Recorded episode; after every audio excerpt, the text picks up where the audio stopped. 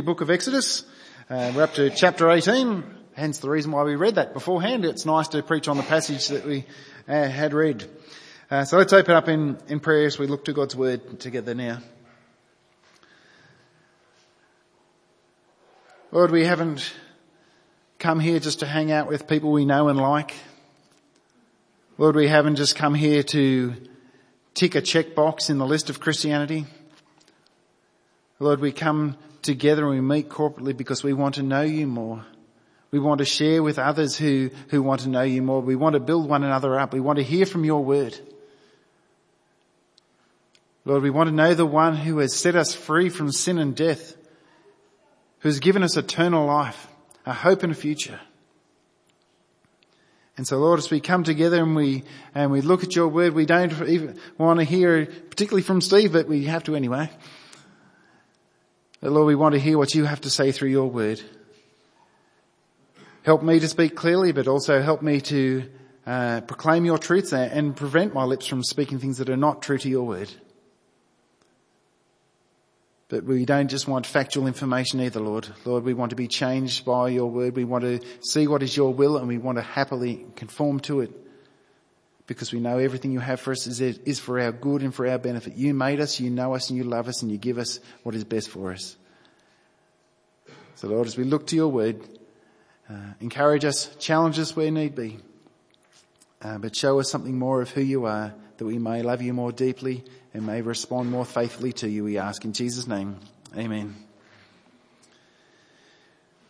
I love a good holiday. I think most people don't mind going away on a little holiday next year, I figured out, I was just talking to someone earlier that when Sarah and I and our girls go away to New Zealand next year, we've only been married six years. That'll be the fourth time that we've been to New Zealand, including our honeymoon. Now we're probably quite familiar with things that go on around in the South Island of New Zealand now, things that we love in particular. But have you ever noticed something when you go to a new location and you, you know, you get your little brochures and all the things? One thing you'll notice when you look through brochures, they only tell you the things that people can make money from. Because they, those things are given for free, they cost money to make, but all of the things that are in there are either things where there's an organised tour or there's something that someone has placed an ad in there because they need to make money from it. And then what happens is you, you're standing around with a group of people in a conversation, you say, oh, I'm going to this place. And then someone who's been there before, out of all of their excitement, they go, oh, you've gotta go here, you've gotta go to this, you've gotta go to this. Because there's, everywhere you go, there is stuff that is really, really good that you don't find in the books. And people who've been there before, out of their excitement, naturally want you to experience and see what they see because they know you're not going to see it in any other way. And then when you go on the holiday, you're quite thankful for that person, aren't you? that you have seen something really, really special that had you just read through your travel, travel books, you never would have known a single thing about. I think it's the same way when we think about what God has done for us in Jesus Christ. He has done something amazing. It should be something that naturally we just blurt it out because it is that good that we want people to hear about it. Something we can't contain, that idea of Jeremiah, the fire in the belly, I can't hold it in. Because by nature, what we think is good news, we, we tend to tell people. Now there's always an issue when you use an analogy, because they don't, they don't stack up. You try to uh, give it like an illustration of something and compare it to God, it's never going to work out. The whole holiday thing and someone telling you about good things there. Some people like really weird stuff. So just because someone says, oh, you gotta do this, doesn't necessarily mean you will enjoy it. So the analogy doesn't always line up. Say for example, if you are going to New Zealand, you're going to South Island, you're going to Hokitika, if someone says, you have to go to Sock World, odds are high, Sock World doesn't appeal to everyone, just letting you know, but we happened to notice it on our honeymoon, and I couldn't convince my wife that going to Sock World was a romantic thing to do so. I've, I've never actually been inside it. But as we've gone through the book of Exodus so far, we've come quite a long way, but it's a book which has three key pinnacle highlights. We've seen the first of them. The first of the key highlights is when God brings his people out of slavery in Egypt to make them a people for his own self. We're heading towards chapter 20 where, where they get given the law on Mount Sinai. And then later in the book we see the building of the tabernacle, the place where God's presence would dwell amongst his people. But where we've come so far, we've seen the people brought out of slavery out of Egypt. They sing a great song of praise and celebration for God and his actions. But then so quickly, they start complaining. They complain they haven't got water twice. They complain they haven't got food. Then last week we saw another group, the Amalekites, come out to wage war against them. And God again protects and provides for his people. So they've seen it with the food. God has provided for them on a daily basis their every need. There's still something sinister and twisted within them that keep saying, we, we were better off back in Egypt. But last week we saw a group outside of the nation of Israel come to attack Israel. Now today we have, again, people from outside of the nation coming to the Israelites, but this time in a way that is a blessing to both the people and to uh, the Israelites as well. The things that we're looking at this morning, in verses 1 to 12, the value of speaking of God's acts, and in verses 30, 13 to 27, serving God and his people. But firstly, we're looking at speaking of God's acts. Now we need a little bit of background information. Remember, Moses was an Israelite. But he was born at a time when Pharaoh says you need to throw all male Israelite children into the Nile River. Now his mother put him there in a basket as the story goes along, it ends up that he ends up being raised in Pharaoh's own household in, in, in, under Egypt. But at some point in his life, he says, I want to go out and see my people. I want to go see how my people are faring. And as he goes out to see his people who are being treated as slaves, he sees one of the Egyptian slave drivers beating one of the Israelites. And he turns and he strikes and he kills that man. Now the end result was that Pharaoh wants him dead, so he leaves Egypt and he goes wandering and he ends up at this well where there are the daughters of a Midianite priest with their livestock trying to draw water to feed their livestock. And there's mothers causing them problem. And Moses sends them away, draws up the water for these girls, and they go home and they tell their father Jethro about all that this Egyptian, or what they thought was an Egyptian, had done to help them. And he says, bring him back, let, it, let us meet this fella. And eventually he marries one of uh, Jethro's daughters, Zipporah, so he marries into um, to a Midianite girl. So just to give you that sort of background again, we see there that the Midianites, they were descended from Abraham. So Abraham's second wife, and by second wife, not the two he had at the same time, after Sarah died and he took another wife, Keturah, um, Midian is one of the children uh, via Abraham um, from that relationship. But as we see the Midianites throughout the Bible, more often than not, they're seen as both outsiders and opposed to the Israelites. The first place we see them pop up is in Genesis 37, where it's the Midian traders who take Joseph, who his brothers have put him in the well, and sell him to the Ishmaelites. Later, when you get through to Numbers chapter 25, even God speaks to the Midianites saying, treat them as enemies and kill them.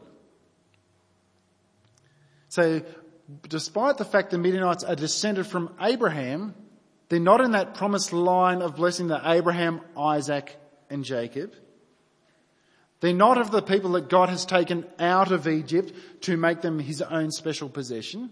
So in terms of New Testament terms, they would have been perceived as being of the nations or as Gentiles. Now the chapter begins that Jethro hears about what God has done for Israel in bringing them out of Egypt. Because good news by nature is stuff that we tell people. Is that right? If we think something's really good and really exciting, we tell people.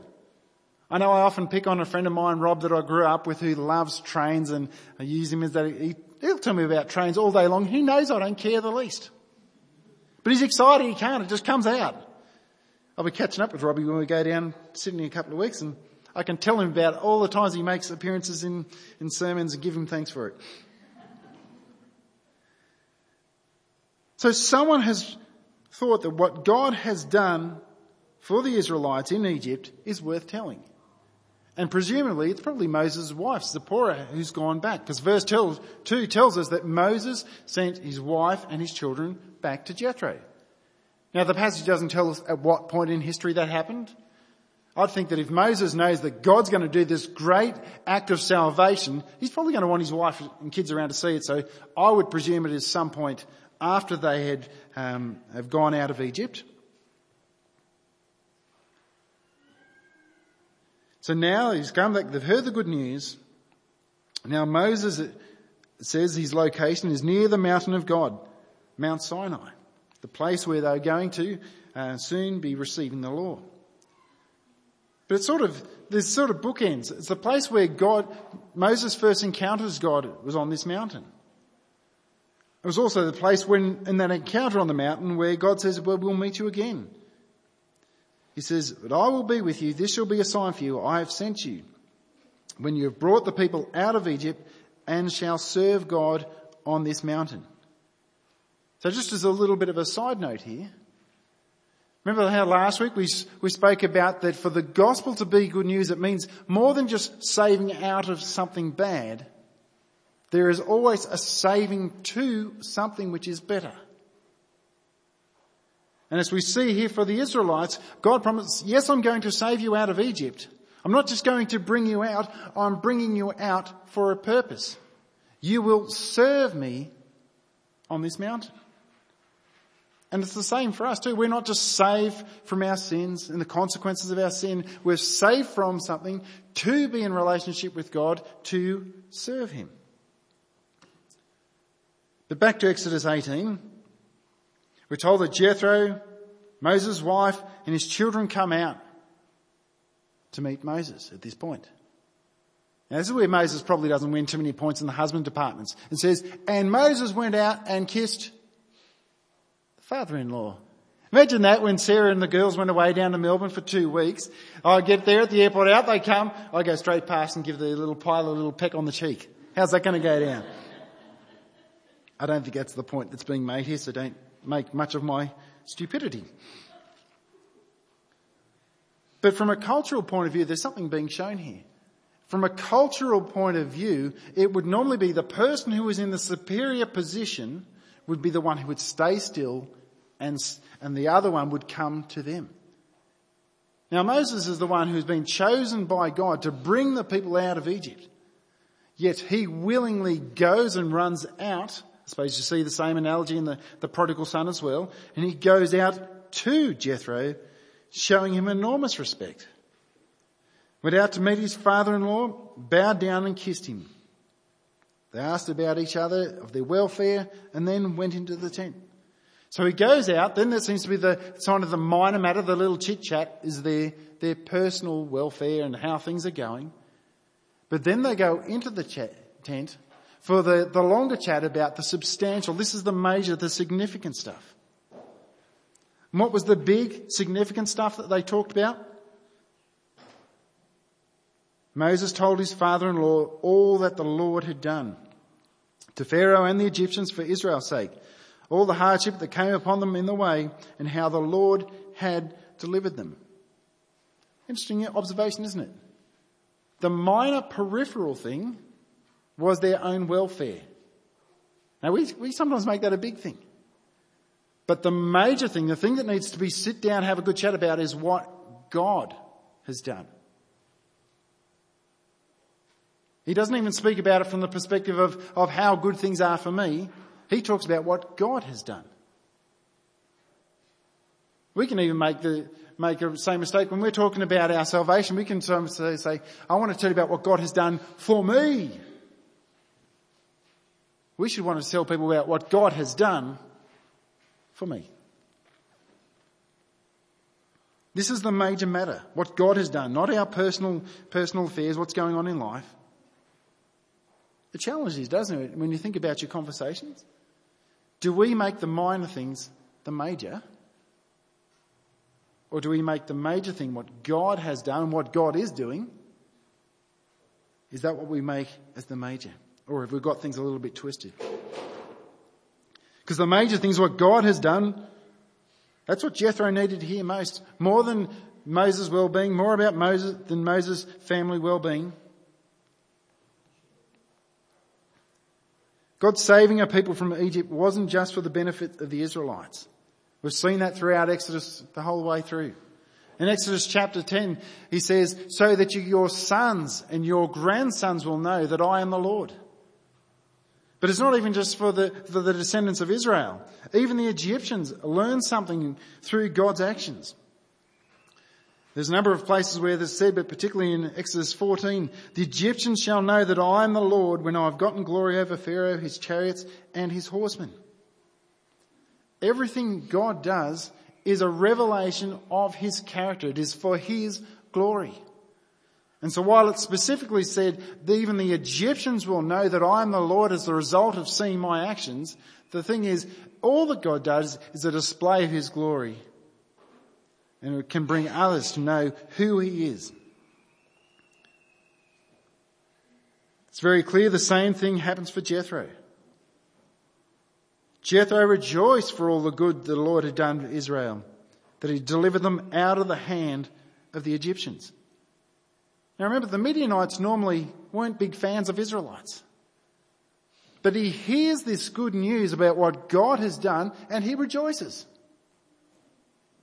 There's something about us as humanity being created in the image of God. We still rejoice when we see good things happening, don't we?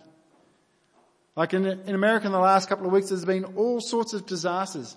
Yet in the middle of that, you see all these pictures, really touching, emotional pictures of, of someone maybe carrying their child through floodwaters or something like that. And we don't know a single thing about those people, but there's something naturally in us that rejoices, are happy to see things like that happening. Like who sees those images and then asks the question, okay, hold on. Tell me about that kid. What's he like? Before I decide whether or not I'm going to rejoice. Is he, is he a nice kid? Is he, does he support this football team? Does he, does he do this? He doesn't listen to that type of music, does he? No, we rejoice because we, there's something within us that rejoices in seeing good things happen. Now I'm not stupid enough to kind of make, imply that the Exodus is on par with someone carrying their cat through floodwaters or something silly like that. Clearly, Jethro is rejoicing more than just the fact that he thinks, oh, this is good, it's nice that, that people got out. There's something far more for more significant happening. In verses 10 and 11, Jethro said, Blessed be the Lord who has delivered you out of the hand of the Egyptians and out of the hand of Pharaoh and has delivered the people from under the hand of the Egyptians. Now I know that the Lord is greater than all gods because in this fair they have dealt arrogantly with the people. All of God's actions stem from his character. They are a display of his character. They, they bring him glory. And having heard about God's saving acts, this Midianite priest, so not, not, not a follower of God in, in terms of the biblical sense, now comes to the conclusion, this God is greater than all gods. Because someone told him what this God had done. Even though he's descended from Abraham, clearly the, the faith of Abraham hadn't passed on. Because it says, now I know that he's greater than all gods. Which presumes that beforehand he did not realize that. But when he hears about Yahweh's great acts, he declares that he is the Lord above all gods and comes and brings offerings and sacrifices to him. Now this point sounds a little bit like chapter 16 where you saw the Sabbath introduced and you think, the Sabbath doesn't really get instituted till later on. But it appears a number of these ideas already existed and were in practice and some of these things may even be in practice in other surrounding religions as well. But at the end of the scene you've got Jethro, Moses, Aaron and the elders breaking bread, sharing a meal before God.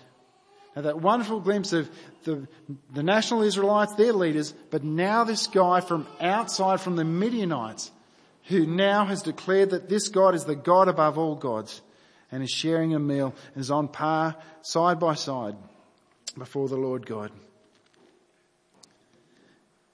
But the reminder of what God has done to bring a people out of Egypt isn't just good news about something that happened one day long, long time ago. Through telling about what God has done, this brought Jethro to God. This isn't just a, a nice, happy story about a family who got back together after hard times. The celebration of this story is that someone made in the image of God has come to see who his true creator and who his true God is. And how did that happen? Someone just told him about what God does. Because everything he does stems from who he is and is a display of his glory. Now even though Jethro may have been a pagan priest, he still has some practical wisdom for young Moses as we look at serving God and his people in verses 13 to 27. And as Jethro hangs around for a little while, he observes his son-in-law Moses at work and he sees that from morning right until the evening, Moses is out sitting with the people, helping them uh, deal through things and to determine what is God's will. And he asks Moses about it, and in Moses' own words, this is what he describes that he's doing. Because the people come out to me and inquire to God, when they have a dispute, they come out to me and I decide between one person and the other, and I make them know the statutes of God and his law. Now surely this is a good thing, isn't it? I mean, Moses is the guy appointed by God to, to be a leader. Who else has had that sort of close personal relationship with God? If you want to go to someone to find out what is God's will, this must be perfect situation. But Jethro thinks it's pretty stupid. He thinks it's foolish. And you want to know what? He's right. It's not a very comfortable part of the Bible, is it? Someone's in-laws were right. Has anyone had in-laws who gave you advice and it was right? Did you love it? Nah, in-laws don't give you good advice, do they? Of course not.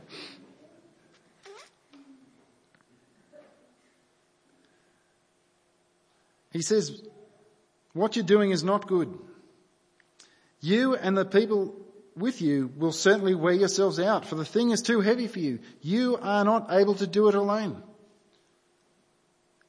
Now Jethro may be, be a, a priest for, may have been a priest for a pagan religion. So this may be from his just own, own experience of making mistakes and, and trust me, in, in ministry you do learn from a lot of stupid mistakes that you make. He says this isn't good either for you or for the people the way you're doing this. But it's a common mistake in ministry where someone thinks, I'm the only person for the job. I need to do it all because you know I'm, I'm, the, I'm the person for this role. There's no one else who can do it like I can. What that usually means is that the person saying that has never made any effort to train others to do the thing, has never trusted others that God might actually use others. Jethro says, this is neither good for you, for the people, it's going to wear you out. And Jethro's advice isn't stop doing it, let's get rid of this, it's a waste of time. He's like, you keep doing it, but share the load. And don't just look around and think, oh, who's got nothing better to do? Let's just pick them. They've got a bit of spare time up their sleeve. When appointing people to leadership in God's service, you don't just pick anyone. You find someone suitable. It says, look for men, able men from all the people, men who fear God, who are trustworthy and hate a bribe, and such men, put such men over the peoples of chiefs of thousands, of hundreds, of fifties, and of tens.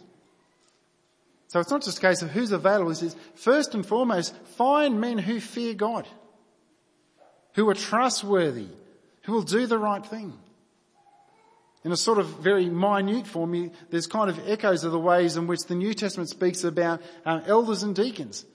It's not because there's supposed to be a direct connection between them, but God takes seriously who He wants placed in a position of leadership where people will look up to them. And the mistake sometimes we make is when we hear things talking about leadership and character qualities of leaders within the Bible, think, people think, oh, I'm not a leader, I'll just switch off. But if God wants these characteristics in those who lead his people because it's important the way in which they represent God, then this is an indication of things which are precious to God. These are things that we should desire to attain because they are precious in the sight of God. You want to choose godly men who will be trustworthy, reliable and honest. So Moses still continues in this work, but his role was to identify godly men, to train them, to equip them, and support them. That's how you empower people. That's how you, how you actually build up something that's going to last. End result, it helps Moses, helps the people, and it helps the newly assigned judges. So that's the suggestion that gets put forward and Jethro finishes his words in verse 23. If you do this, God will direct you, you'll be able to endure, and all this people also will go in their place in peace.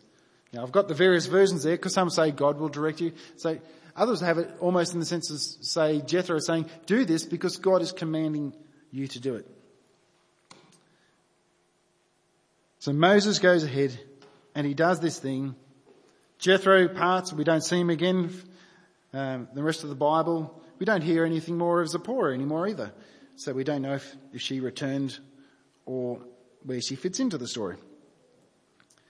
Now it's a little bit like last week and to some extent.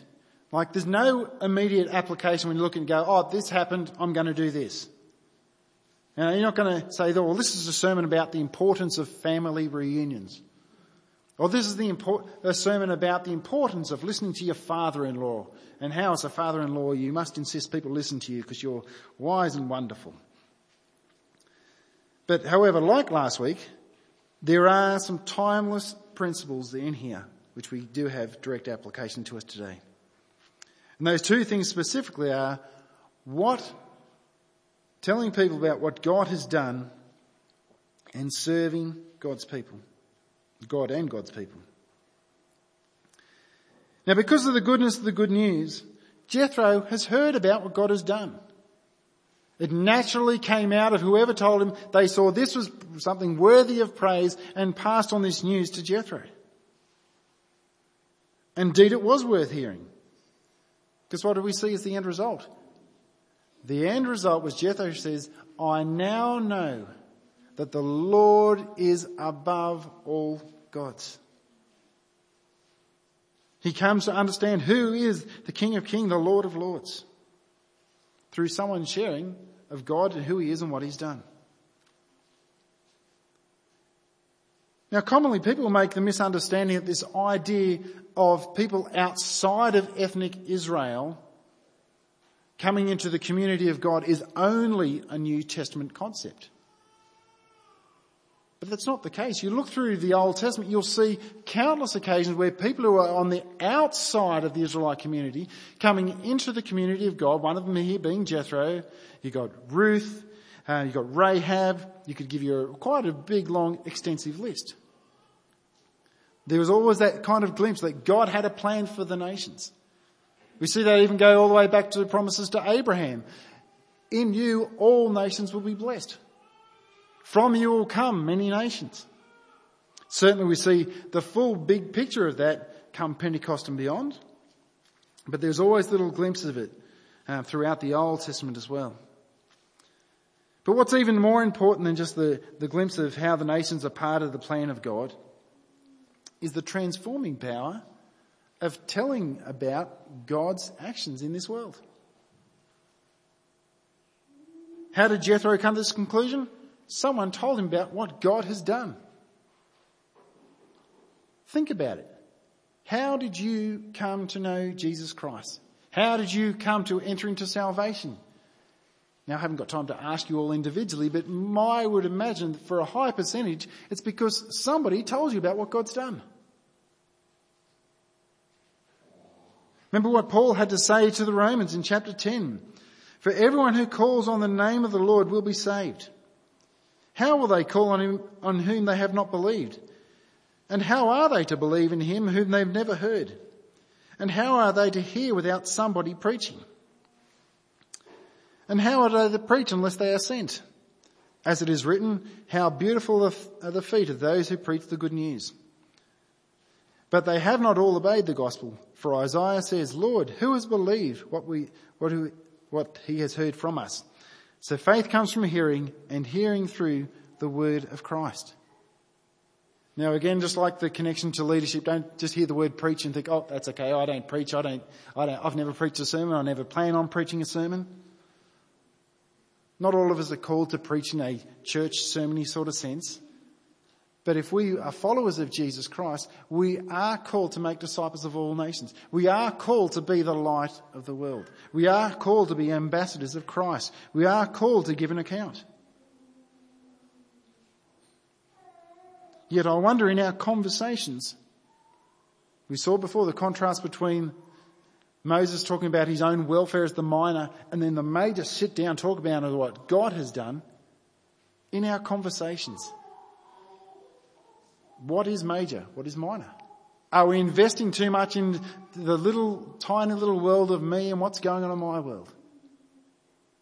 Or are we opening up people's eyes to see the big picture of what God is doing in his world? I wonder if sometimes when we speak about our life, do we give the impression to say God's not involved in it? I was talking to Jeremy this morning during, during prayer meeting now we often give thanks to God, like in our own prayer life, we're regularly giving thanks to God for all the things that He's done in our life. And it made me think, when we talk about those same events to other people, do we still talk about it in the same sense that we've prayed about it, the way God has helped us and God was involved? Or do we give the impression that God isn't involved?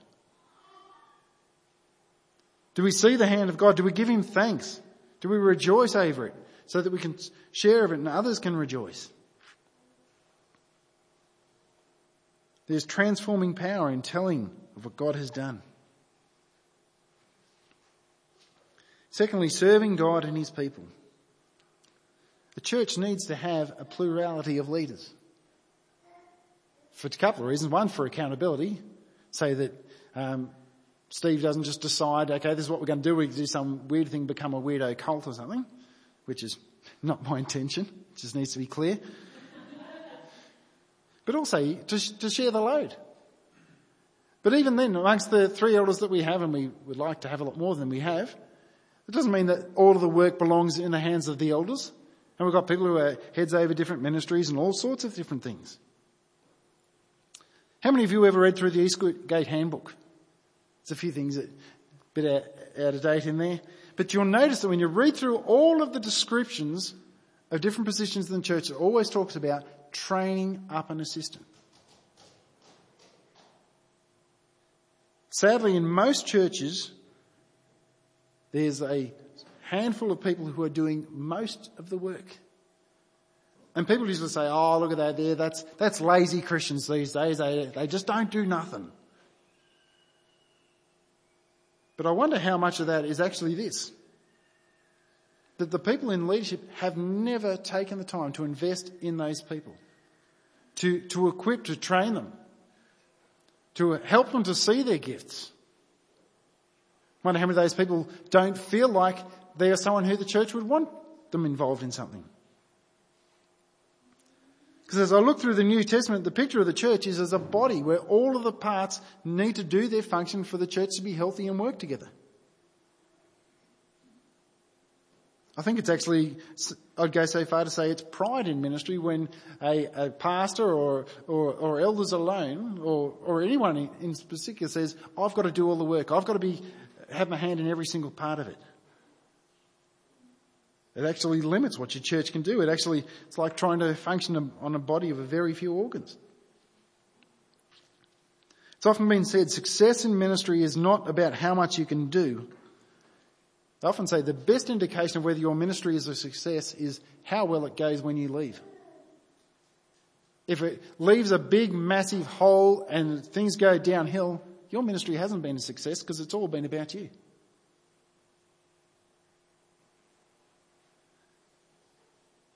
The role that we see is to, to, to raise up, the, we're called in Ephesians 4, to, to equip the saints for works of ministry.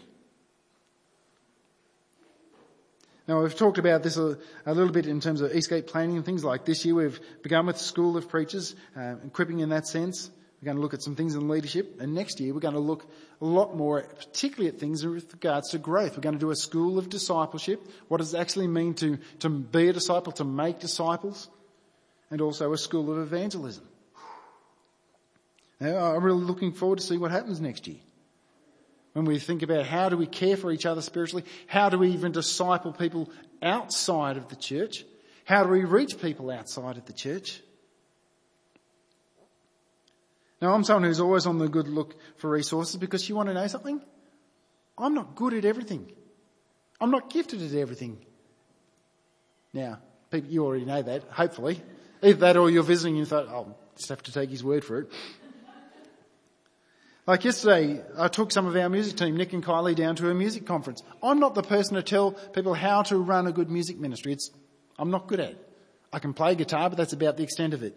Any musician will tell you there's a clear d- difference between someone who plays music and a musician, and I'm certainly someone who plays music. We've got a number of people who are going down to QTC later, this, later next month or this month to a um, children's training event for working with children's ministry. Now I'm not talking about these things about what are we doing as though, oh, what's Eastgate doing? How great's Eastgate? The thing is, we are a body.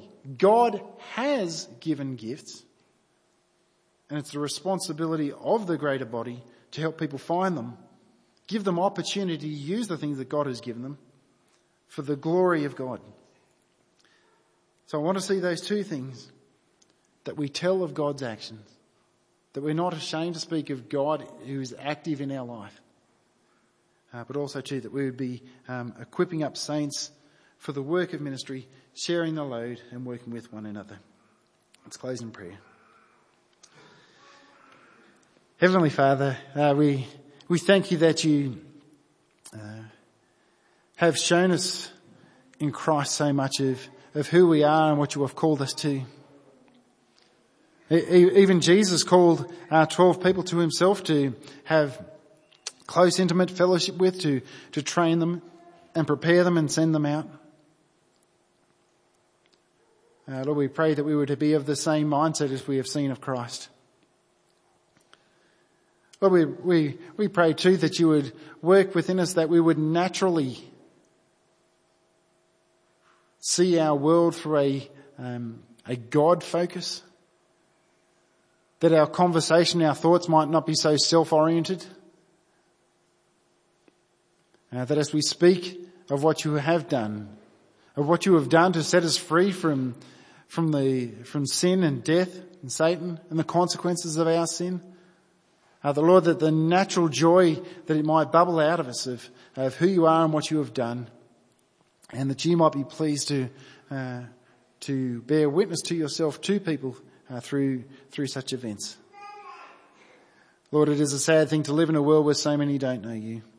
And Lord, we, we pray for the salvation of people in our town, uh, but, but all around our world, that all nations one day will be gathered around your throne. Uh, Lord, we give thanks for what you have done and what you will do and what you have promised for our future. In Jesus' name, amen.